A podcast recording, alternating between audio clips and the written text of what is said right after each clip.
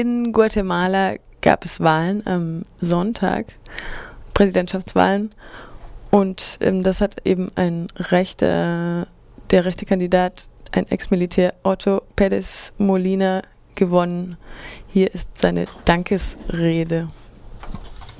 Bueno, primero que nada, un agradecimiento muy especial, decirle a todos eh, los más de dos millones de guatemaltecos que votaron. Zuallererst einmal geht ein ganz besonderer Dank an mehr als zwei Millionen Guatemalteken, an diejenigen, die für Otto Pérez gestimmt haben. Ich will euch sagen, ich werde euch nicht betrügen. Ich werde mein Bestes geben, um Ruhe und Frieden zu schaffen, den wir Guatemalteken verdienen.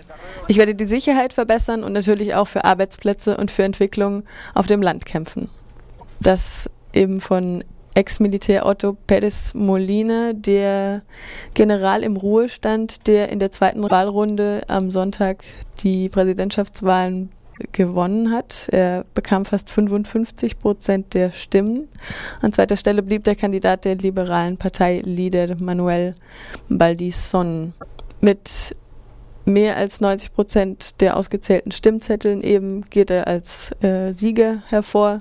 Der Gegenkandidat Manuel Baldisson bekam 45,11 Prozent. Das oberste Wahlgericht C in Guatemala informiert, die Wahlbeteiligung an diesem Sonntag hätte bei 54 Prozent gelegen. Otto Molina war bei diesen Wahlen der Favorit, nachdem er sich in der ersten Runde am 11. September mit 37 Prozent der Stimmen behauptet hatte.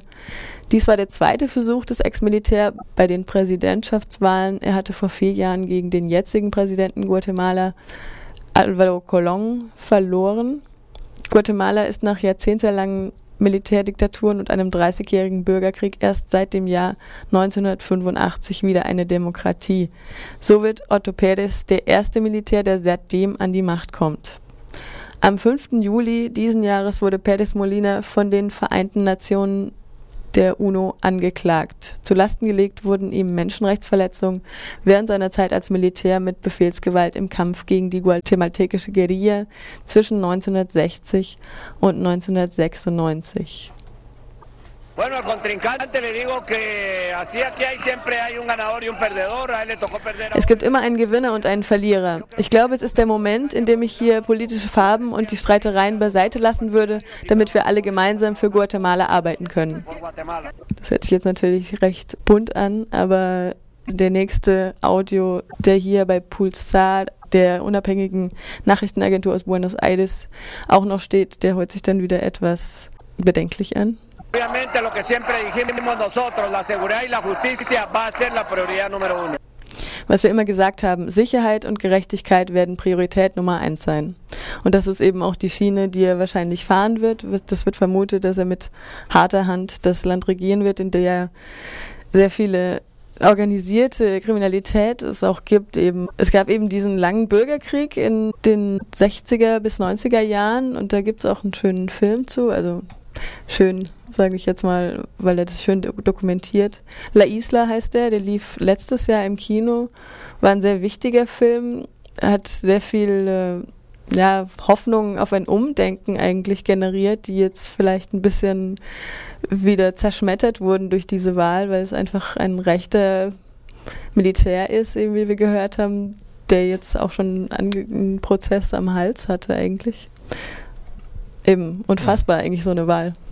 Was mich da jetzt auch nochmal ja, überkommt, ist die Frage, warum höre ich von dieser Wahl in den offiziellen Medien so gut wie gar nichts?